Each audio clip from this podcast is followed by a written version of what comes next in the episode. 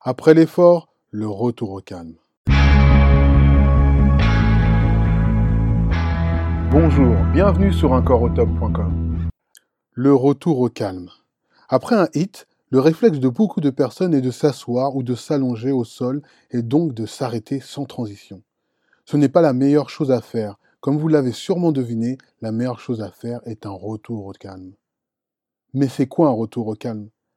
Le hit, c'est de la haute intensité. Le retour au calme, c'est de la faible intensité. C'est un peu le feu et l'eau. Quel que soit votre niveau, le retour au calme est aussi indispensable que l'échauffement. Mais contrairement à l'échauffement, il va s'agir ici de ralentir votre rythme cardiaque et de baisser votre chaleur corporelle. Quel intérêt? N'avez-vous jamais vu des personnes qui, après l'effort, s'arrêtent brusquement et ont des étourdissements? Ou peut-être l'avez-vous expérimenté vous-même? Cela est une des raisons pour laquelle le retour au calme a son importance. Je vous encourage, comme toujours, à communiquer avec votre royaume intérieur, avec vous-même, votre organisme. Faire un retour au calme vous permet de revenir progressivement vers votre état de base, sans brusquer votre royaume intérieur. Cela permet à votre cœur de ralentir progressivement, à votre sang de circuler convenablement afin qu'il n'y ait aucun trouble, étourbissement, évanouissement, dû à un arrêt brutal de votre activité physique diminuant l'afflux sanguin en direction de votre cœur et de votre cerveau. Comme cela favorise une meilleure circulation sanguine, le retour au calme améliore également le ravitaillement de votre organisme en nutriments favorables à votre santé et à votre récupération. Le retour au calme vous permet de préparer votre prochaine séance, vous permet une meilleure récupération. C'est une fin qui permet un meilleur début pour votre prochaine séance. Il permet d'agir sur votre sang et également de manière intracellulaire en permettant d'éliminer plus aisément l'accumulation d'acide lactique causée par l'intensité de votre hit.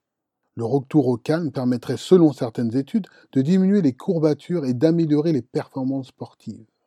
Comment procéder? Voici deux méthodes complémentaires. La première, la récupération active. Des exercices de faible intensité et faciles.